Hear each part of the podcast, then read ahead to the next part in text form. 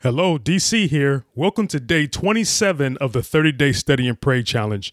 The scriptures today are 2 Peter 1 3 and Philippians 4 13. 2 Peter 1 3 reads, His divine power has given us everything we need for a godly life through our knowledge of Him who called us by His own glory and goodness. Philippians 4 13 reads, I can do all things through Him who gives me strength. God gave us salvation, and through his power, we have everything we need to live a godly life. He's given us the Word, the Holy Spirit, and the church to guide us and teach us. Through his power, we may participate in his divine nature that enables us to escape evil desires and the world's corruption. So, our faith in Christ leads to our salvation. Do we stop there? Absolutely not. We have a duty to share the gospel with others. We want to continue to grow so we can be effective and productive. Let's take a look at 2 Peter 1 5 through 9.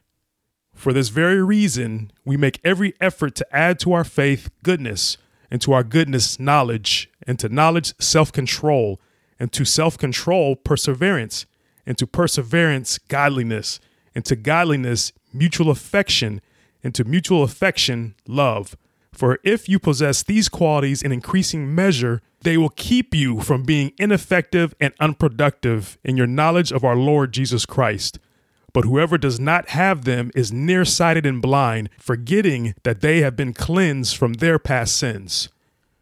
Our faith that leads to salvation is the first step in our walk with Jesus Christ. Our faith must go beyond our mind. Our faith must become the driving force behind what we do. Now, we don't receive salvation by doing good things. Christ has already paid the price for that. However, our salvation leads to doing good things if we seek Christ. We should strive for continual growth through God's divine power.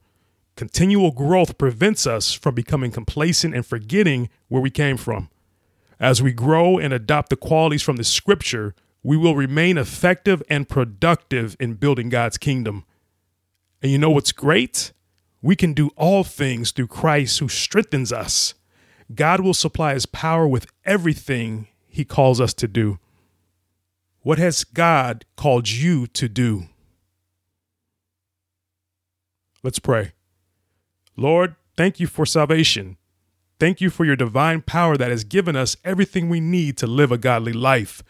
Let us continue to grow in our faith and remain effective and productive in building your kingdom and let us truly understand that we can do all things because you have given us the strength. In Jesus' name I pray. Amen.